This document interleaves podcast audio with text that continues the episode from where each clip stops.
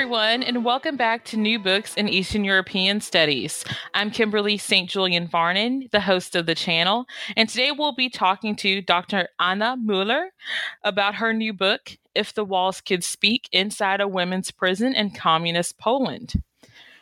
Anna, welcome to the show. Hi. Thank you for having me.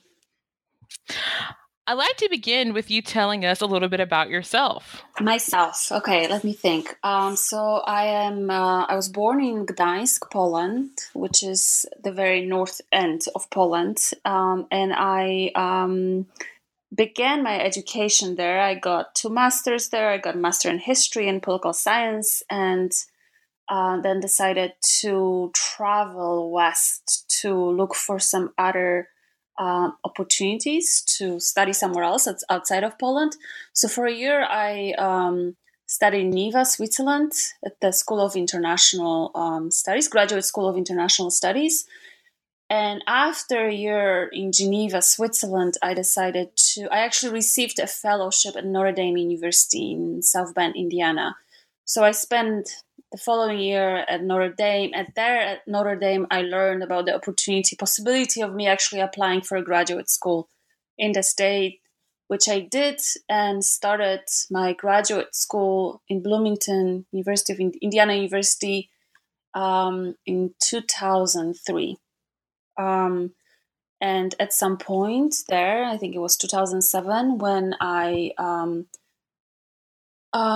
left Indiana, left Bloomington for Poland to begin my dissertation, first pre-dissertation research, and then my dissertation research that led me to this topic to explore a prison cell of the Stalinist post-war, post-1945, 44-45 prisons in communist Poland. Interesting. So how did you get into your research in, post-war communist prisons? The topic of my dissertation initially was very different. I was very interested in studying the lives of women of solidarity. As you probably know, the 1980s in Poland witnessed this mass outburst of social engagement that culminated in the emergence of solidarity that helped somehow contributed to the fall of communism. So I was this was the topic of my dissertation. I was really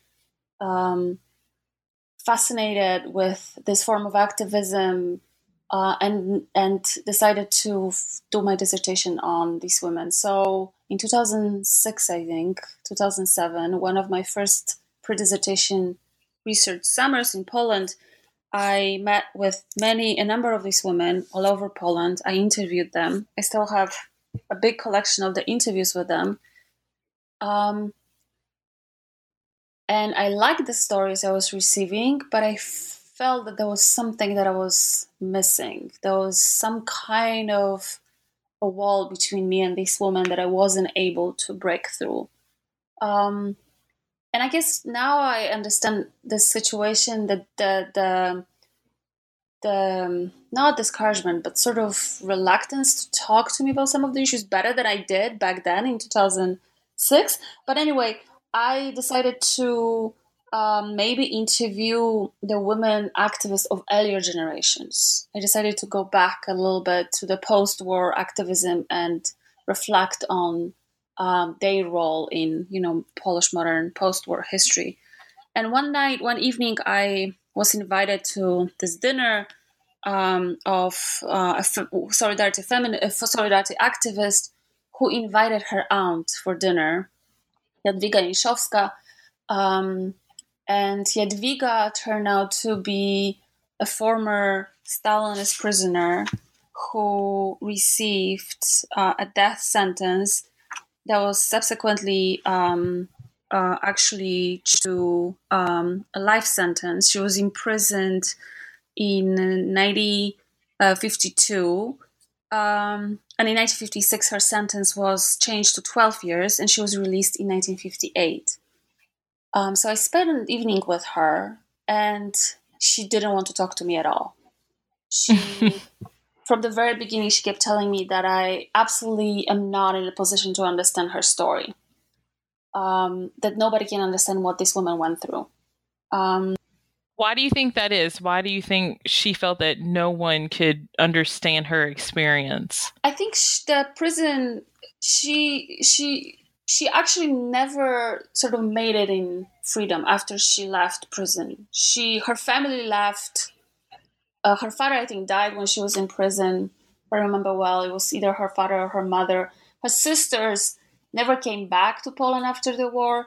They left Poland towards the end of the war with the Polish armed forces in the West. Jadwiga actually traveled to England, where she started architecture. Her sister went to England and never came back. And Jadwiga missed her parents and her family so much that she returned. And I think for the rest of her life, she regretted this moment of return and her involvement in anti-communist organization that she perceived as a little bit sort of crossing a lot of boundaries. They were involved in some assassination of the communist officials. And after she was released from prison, she had really hard time finding a job. She never married. She actually fell in love with a man in the prison cell. There's a beautiful poem of her engagement to a man she met in a prison cell, but he left earlier and they never met again. So I think she was emotionally broken, and she never recovered. She never managed to finish her studies that she began before her imprisonment. She managed to get a good job. She never married. My guess is that for the rest of her life, she actually missed the man she loved. So she was very bitter. She was very unhappy and very bitter. And then I showed up, and I wasn't the first person that interviewed her, but I was one of the first people that were interviewing her, because for years she refused to talk about her experience because it was too much. It was too difficult, because her prison didn't end after she left the prison cell. Like, she didn't cross the Rubicon, as one of the other women said. It's like the imprisonment, in a sense, continued. The sense of confinement continued after she left prison. In a sense, almost, she was more free in a prison cell than she was after she left the prison cell. There were almost more limitations for her. So she was very bitter and just not ready to give me a right to understand her story. But there was something in her. There was this very deep sadness. There was there was something in her story that pulled me in immediately. I think the depth with which she was talking about her experience, something in her eyes that made me go for it, even though she said, "Don't even try."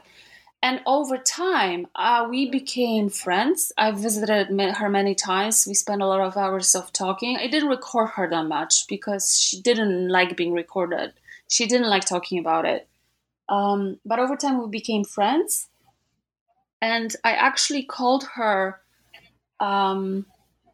after I finished my dissertation, after I defended. I moved from Poland to the United States in 2012, and I called her for Christmas. Before Christmas, I think it was 2011. And she told me, she was again very, very sad. And she said, "Don't call again. I'm saying goodbye to you." And she literally died a couple of months later after our phone conversation.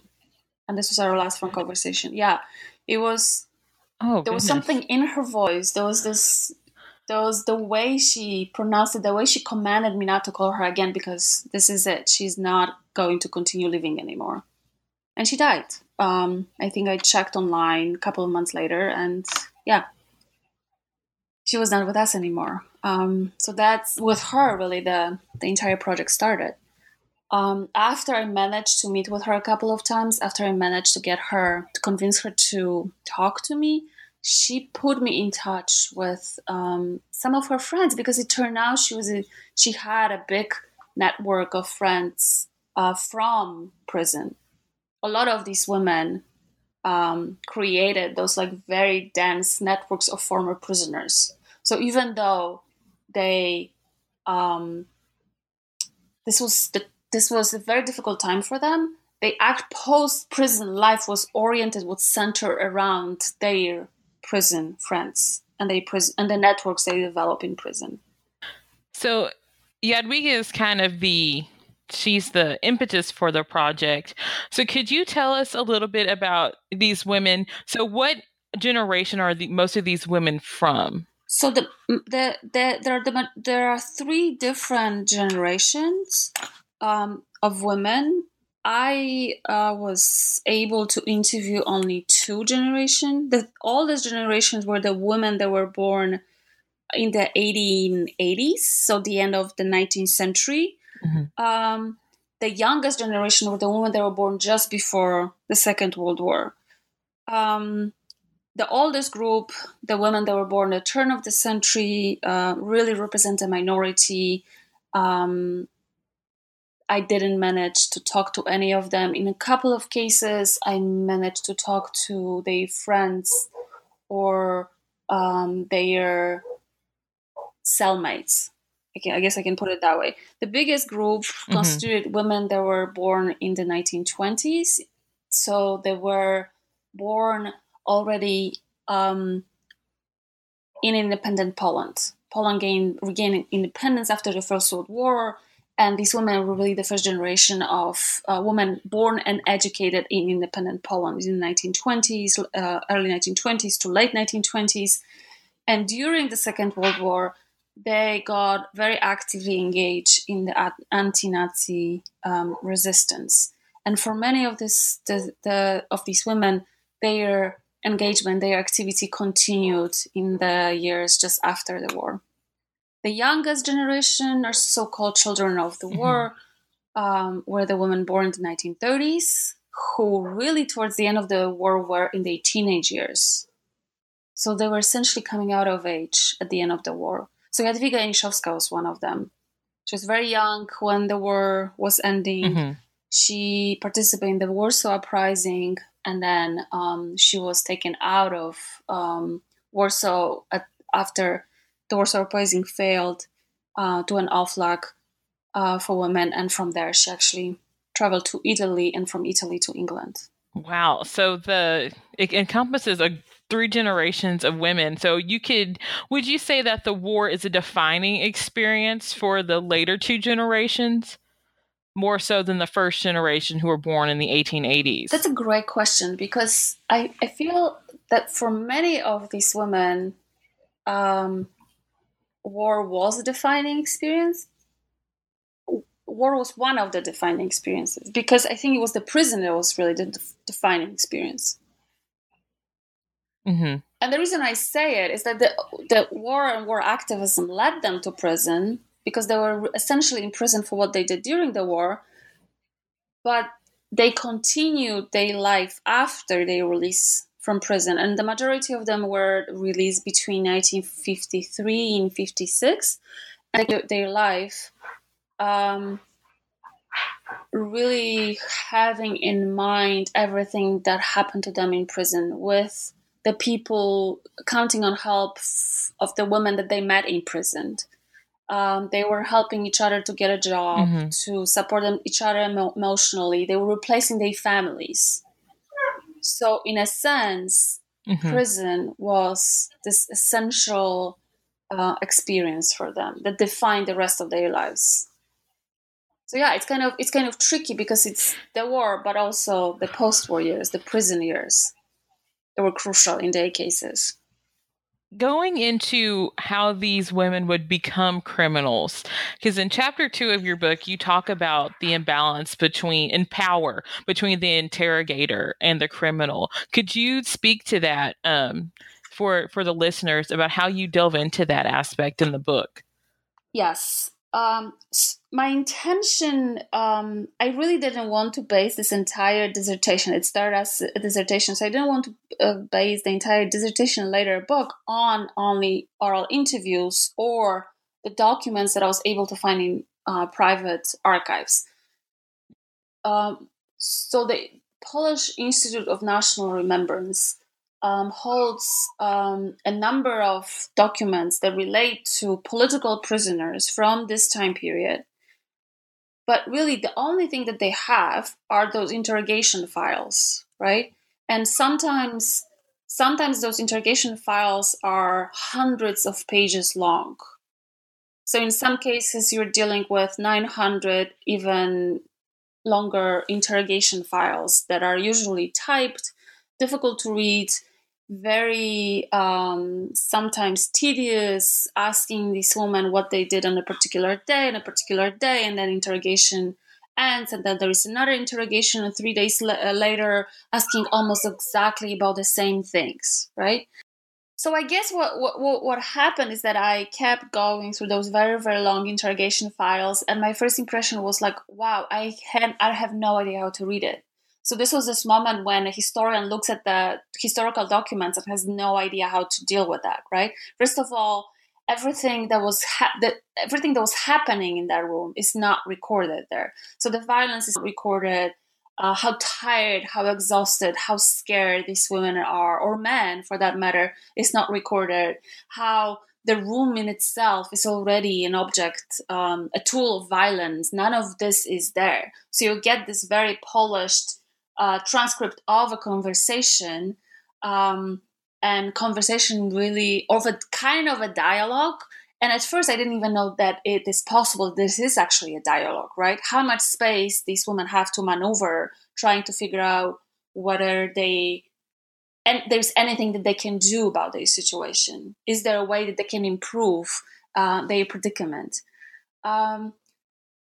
After a number of conversations with these women, I realized that what they were doing in a conversation with me was, in a sense, they were repeating the interrogation, in a sense. They were telling their stories, and I was giving them a lot of freedom to tell their stories, and they were, in a sense, repeating the interrogation.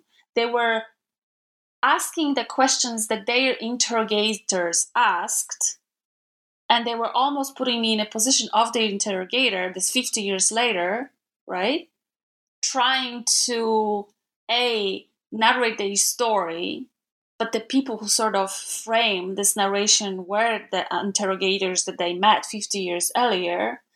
And B, I think they were trying to understand, similarly to me, what exactly happened in this particular moment.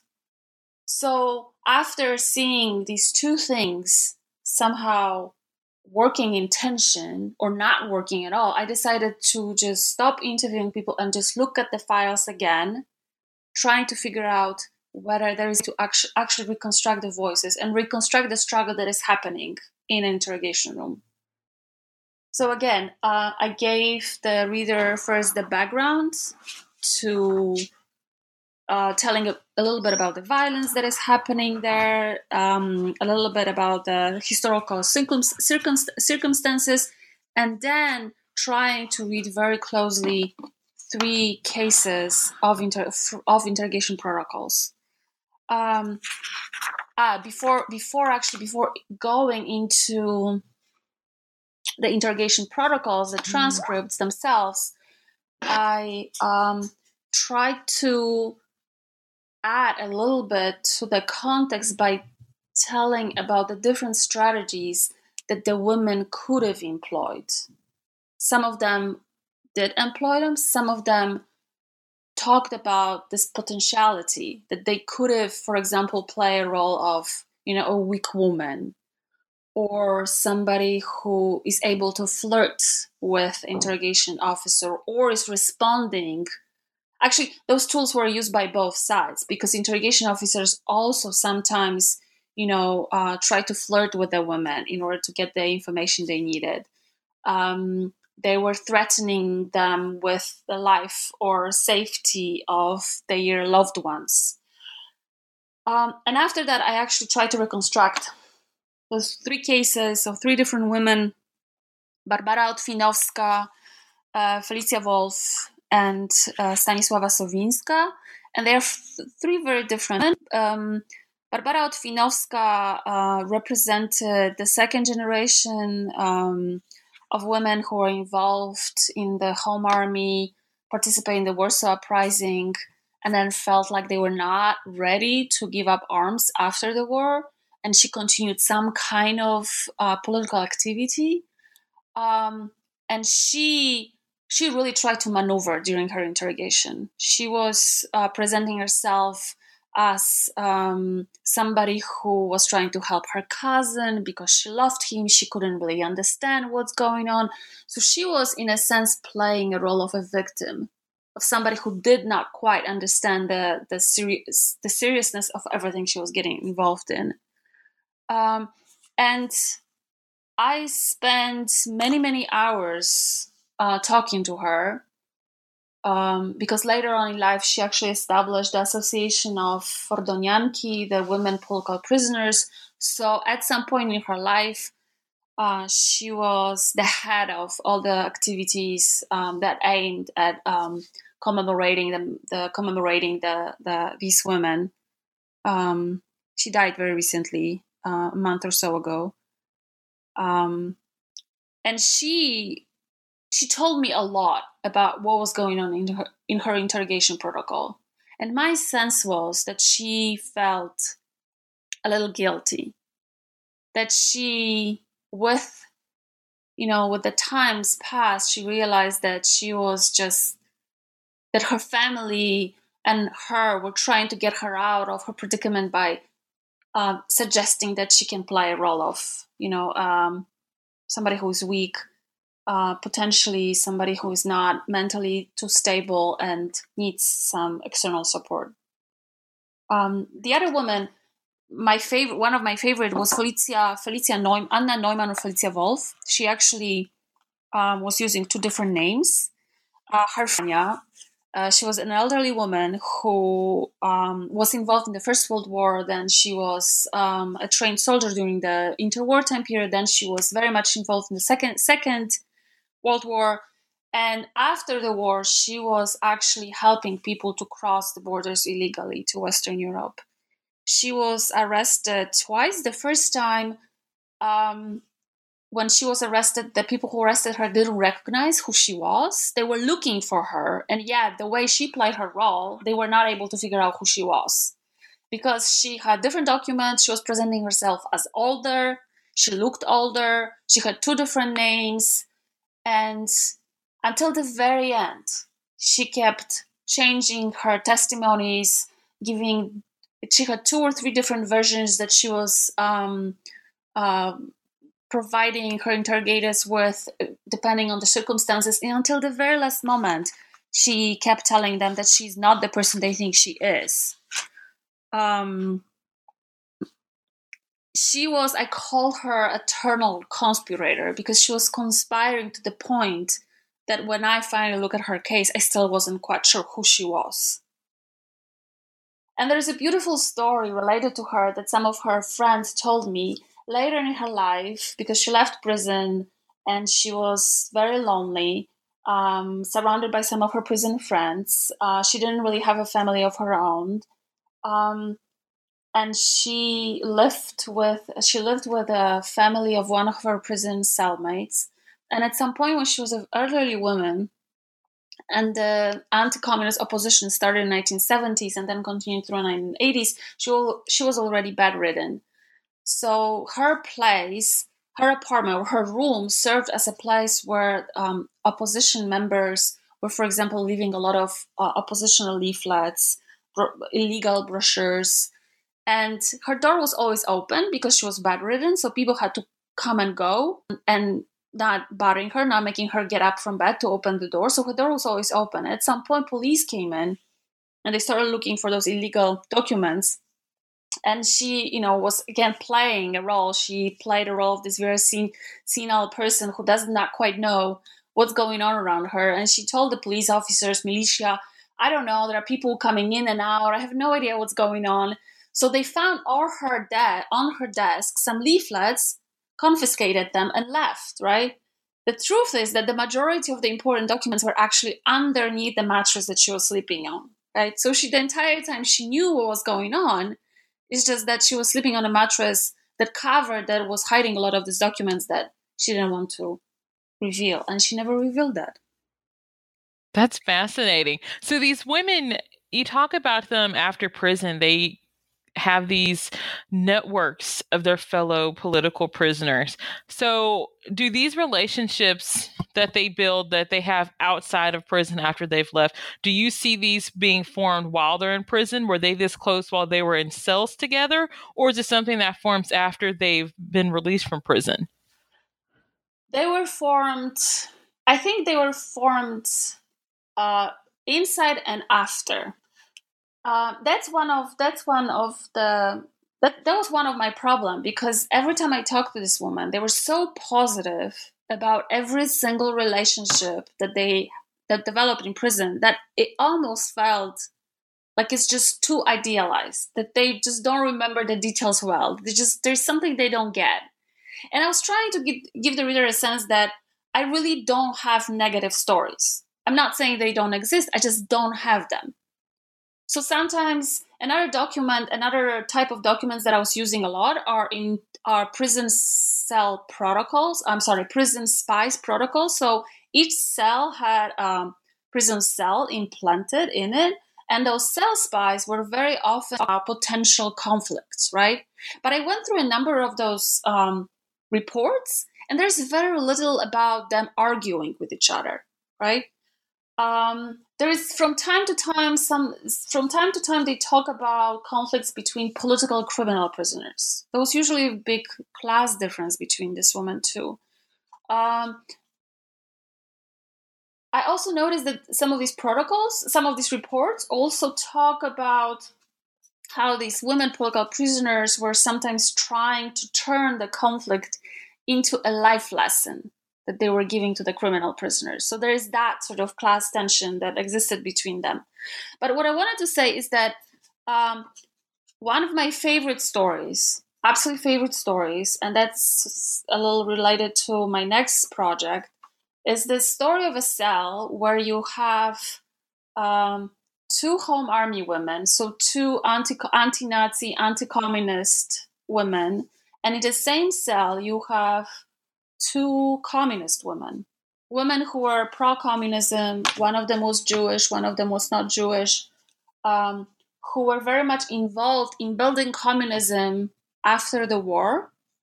And they both got imprisoned in this communist sort of witch hunt that started in the 1948. One of them was imprisoned, Ewa Piwińska was imprisoned when she worked for the Polish embassy in Paris, and the Polish government sent her to a different embassy in Rome. So she came to Warsaw. She had a daughter at this point, and she actually had two children. She had an older daughter that she left with her parents in Warsaw, and she boarded a train with her 3-week-old daughter that was born in Paris in order to go to Rome. And while she was almost crossing the border, the train was stopped and she was arrested with her daughter. She was imprisoned in the cell with these two Home Army women. She doesn't know what's happening with her daughter. She's definitely pro-communist. Another woman in the cell is Tonia Lechtman, a Jewish woman who left Poland with her family for Palestine in 1934. In 1939, in 1938, she traveled to Spain, where she was supposed to fight for the international brigades. She traveled with her husband. They go to Paris. From Paris, they're supposed to travel to Spain. In the meantime, she gets pregnant, so her husband travels to Spain while she stays in Paris. And then from Spain, he gets sent to Auschwitz, where he dies in 1945, right? But towards the end of the war, when Tonia plans on returning to Poland with her, at this point, already two children, because at some point she went to Spain to visit her husband, show him their first daughter, and then she gets pregnant again. So by the end of the war, she has two children. So she travels back to Poland because she hopes that her husband is still alive. And then she learns that he actually died during the death march out of Auschwitz in the beginning of the 1945. So she stays in Poland, gets involved into this activities of actually American activities, American help. Americans were trying to build hospitals in Poland for the war refugees. So she gets involved with Americans, is very pro-communist. She's very active. And in 1948, she's imprisoned. So at some point, you have these two women, these two communists, plus the two Home Army women, and one Ukrainian woman who is a member of the Ukrainian insurgent army, imprisoned in one cell. And for everybody who actually knows the context, the history, it's very difficult to expect these women to actually create any kind of friendly bond. Because the Home Army were fighting with the communists, right? The communists don't really trust the Home Army, plus they don't really understand why they are in prison in the first place. And then there is this Ukrainian woman that is sort of thrown in between all four of them, and she's both anti-Polish and anti-communist. And we actually know a lot about what was happening in the cell because one of them, and I don't know who, but I have my guesses, one of these five women is writing, turns out to be a spy, and she's actually writing reports about the situation in this one cell. So she's telling us a lot about the conversation that these women were having, what they were talking about, who is more open towards communism and who is criticizing Stalin, for example, right? So this cell is actually an evidence of incredible friendship that developed in those conditions where you would not expect, any close, intimate bonds to develop. We don't know who was writing the reports. My guess is that was the Ukrainian woman. And the reason for that is because she is the only one who is not mentioned in the reports. But even if it's her reports are very friendly. She really writes with a lot of understanding for all of them. She talks about these very motherly relationships that develop between them, how they, for example, were organizing protests together, so how they were helping each other, how they were supporting each other emotionally, especially for one of them, Ewa Piwińska, whose very, very old, very, very small infant she didn't know what happened to her daughter, so she was really desperate. And the other woman really bonded and tried to help her. These relationships continued after the war, after they were released. They maintained correspondence throughout the 1960s and 70s. Tonia Lechtman, one of them, left Poland in 1968 for Israel, and Ewa Piwińska and Halina Zakrzewska, the other anti-communist woman, kept visiting Tonia Lechtman in prison years later. We don't really know what happened to Vera, the Ukrainian woman. I don't think they stayed in touch. That's another reason why I suspect that she was a spy in the cell. But even if that's true, I think her reports show respect that she had for everybody in the cell.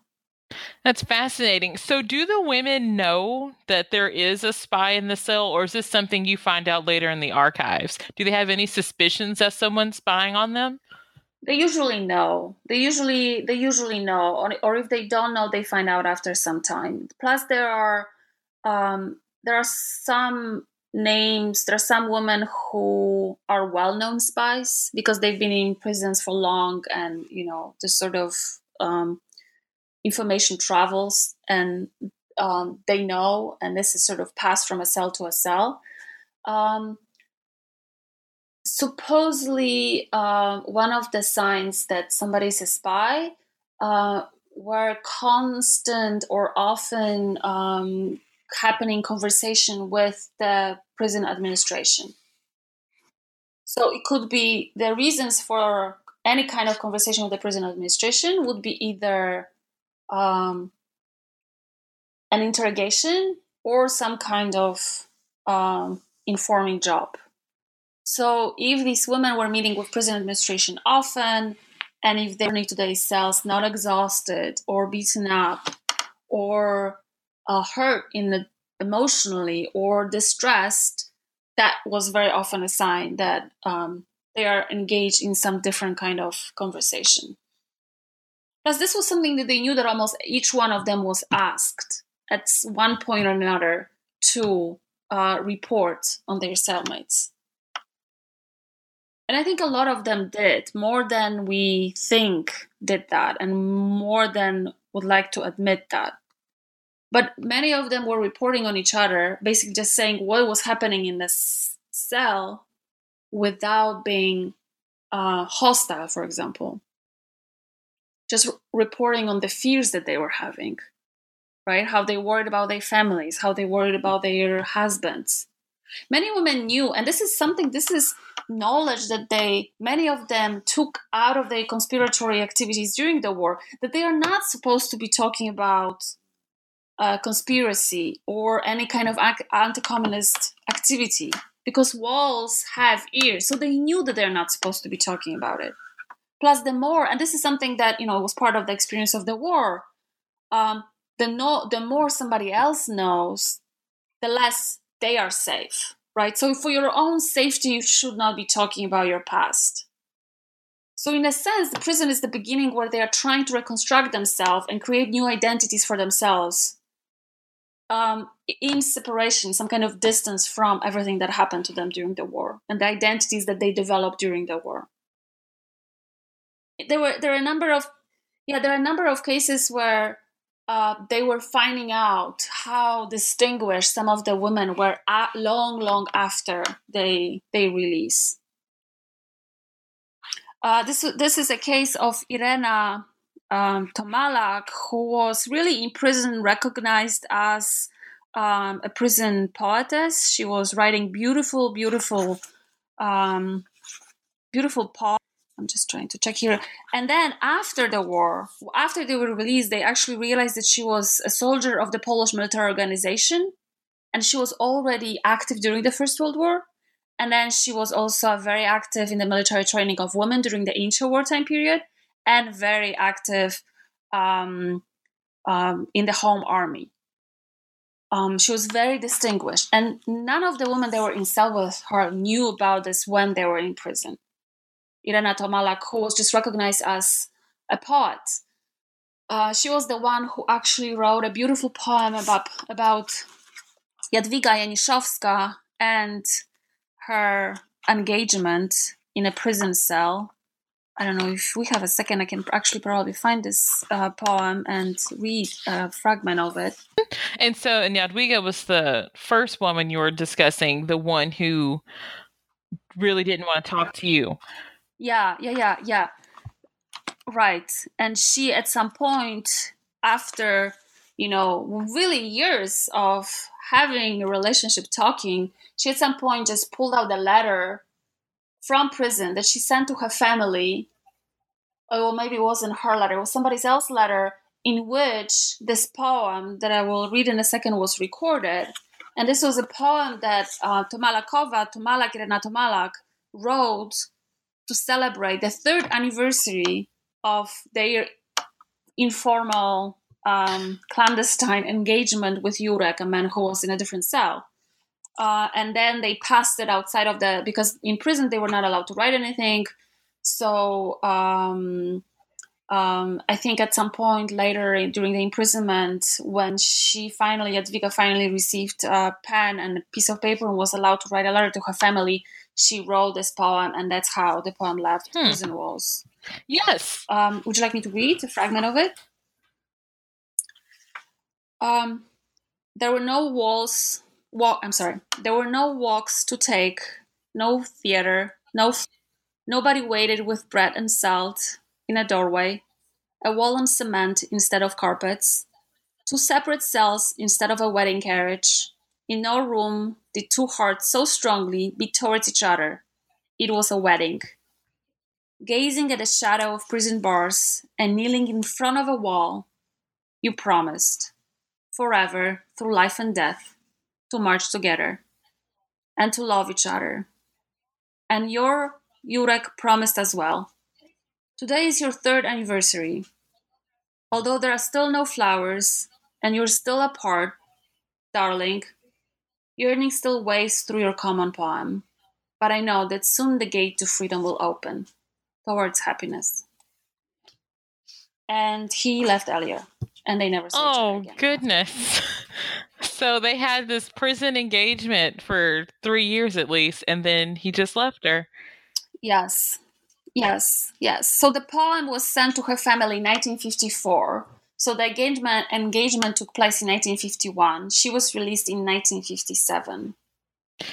And so this kind of leads into the question, if these women weren't allowed to write in prison, how did they know or keep up with their families? So many of the women you talked about had small children when they went to prison. And so how does that affect their family, and how does that affect them and their identities as mothers? Yeah, so they were not allowed to write to their families during the interrogation part of their imprisonment.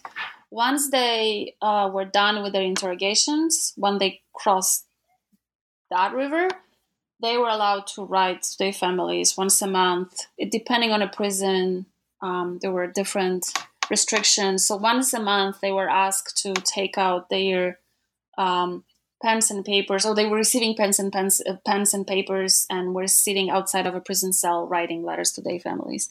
And this was the moment when... that's why I think the interrogation finishing interrogation is almost like a crossing a threshold, because they can renew after a trial, try to reconnect with your family. And that's the moment when you can start writing to your mothers, to your fathers, to your families, to your boyfriends, husband, lovers, and children. And some interrogations lasted up to 5-6 years. Mm. So it was often very, very dramatic, because many of these women left little children, and many of them were not able to reconnect with their children after they were able to keep writing. Part of the problem was the children very often didn't know who their mothers were. The grandparents were afraid to actually reveal that their parents are in prison, because this is a very politically tense time. So sometimes it's better for the children not to know that their parents are in prison. Some of the children, Vera and Martha Lechtman, the children of Tonia Lechtman, the one Jewish communist woman that I already mentioned, they were in an orphanage. Mm. And nobody really knew where they were. So it wasn't easy to communicate with them. I had a chance to look at a number of collections that contained letters of mothers to their children. So in some cases, you have stories of children that were, in their early teens and were in prison with their mothers, released early. And then there's sort of, after this interrogation time period, when the mothers were finally allowed to start writing to them, they tried to mother them. They tried to be a parent from a distance, mm-hmm. Which is incredibly difficult. And it's really heartbreaking. They talk a lot about the constant they very often had with other women in a cell, what kind of advice they should be giving to their daughters and sons, how they can, bridge the distance, the mental and physical distance that exists there. But this is probably one of the most difficult things that they experienced. And I don't know whether this is a good moment to say it, but at the moment I'm teaching in prison. It's called Inside Out Prison Exchange class, and the class consists of 15 outside students, or students of University of Michigan-Dearborn, and then 15 inside students, who are the prisoners of the prison where we teach this class. And the thing that is a man who carry sometimes very long, sometimes life sentences, very long sentences. And one of the most tragic, most difficult part of imprisonment for them is the separation from their children. Mm-hmm. And they fear that since these children don't have a parent, don't have a father to help them grow, they may end up in prison as well because they are deprived of role models. And did the... so I'm just going off of that. Do the women, do they have that similar fear that their children? Yes, that's what, that's exactly what I want to say. Exactly that they are afraid of depriving the children of having role models. So in their letters, they very often try to recreate those imaginary role models for them. They talk about their fathers that sometimes was long dead and the children never had a chance to meet them, or grandparents, or even themselves. Of course, all these letters are very censored, so there's very little they can say in the letters. So sometimes it's this very delicate walk that these women make in order to create kind of an imagined role model for their children, for their sons and daughters. Mm-hmm. To give them some kind of directions in how they should, hoping that they can affect somehow their early adulthood or coming out of age. And there's a number of interviews recorded with. Do you hear the dog? Is the dog barking? Mm-hmm. Should I get rid of that? No. Okay, I'm sorry. Oh, we're fine. Oh gosh. Okay, let me I'll take her out, okay? Is that okay? Okay. You go.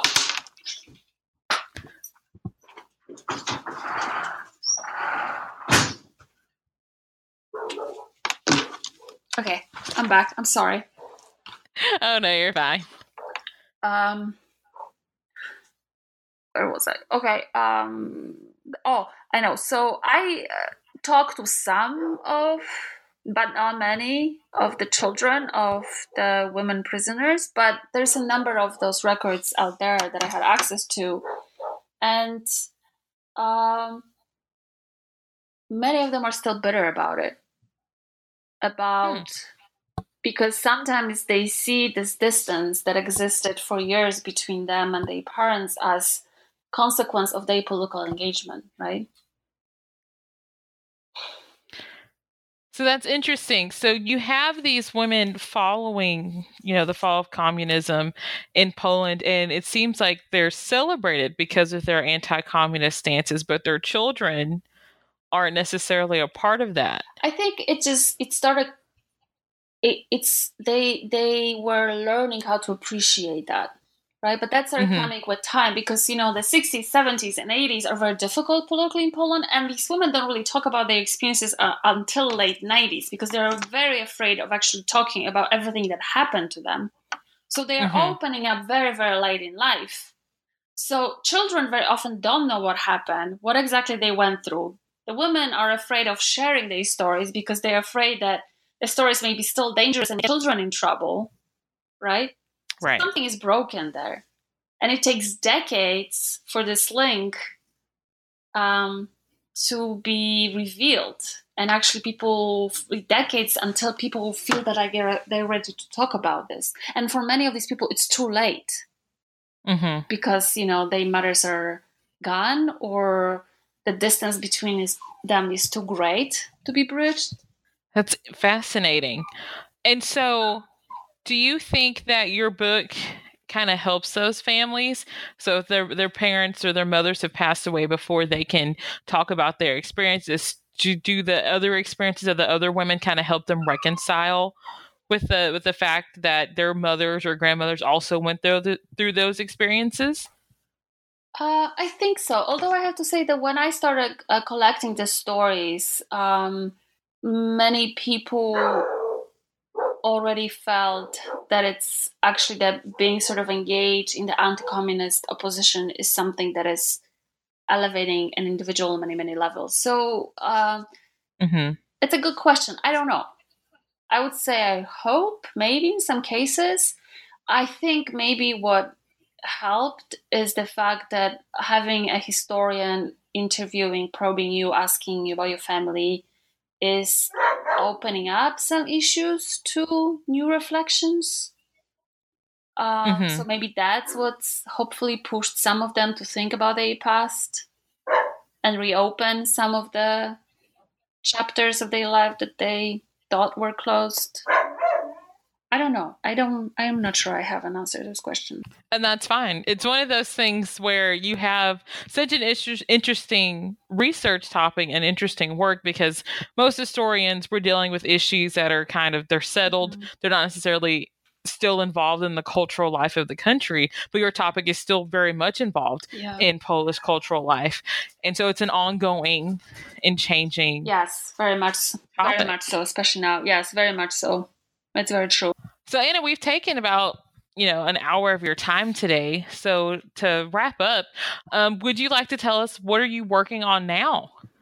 Yes, with great pleasure. So what I decided to focus on is I'm writing a biography of Tonia Lechtman, this communist Jewish woman who was imprisoned in Poland, partially because I learned a lot about her during my work on this book. Plus, I discovered this incredible collection of letters that she kept sending to her family from, she, as I told you, she left Poland with her family in 1934. And one reason why she claims, at least, or she claimed because she died, that her family left Poland in 1934 was because she, Tonia, and her brother were getting too much involved with communism. So their parents were afraid that, the Jewish children from good, relatively rich family of Łódź industrialists are getting too much into communism. So they left for Palestine. Then she traveled with her husband, a Russian Jew, to Spain.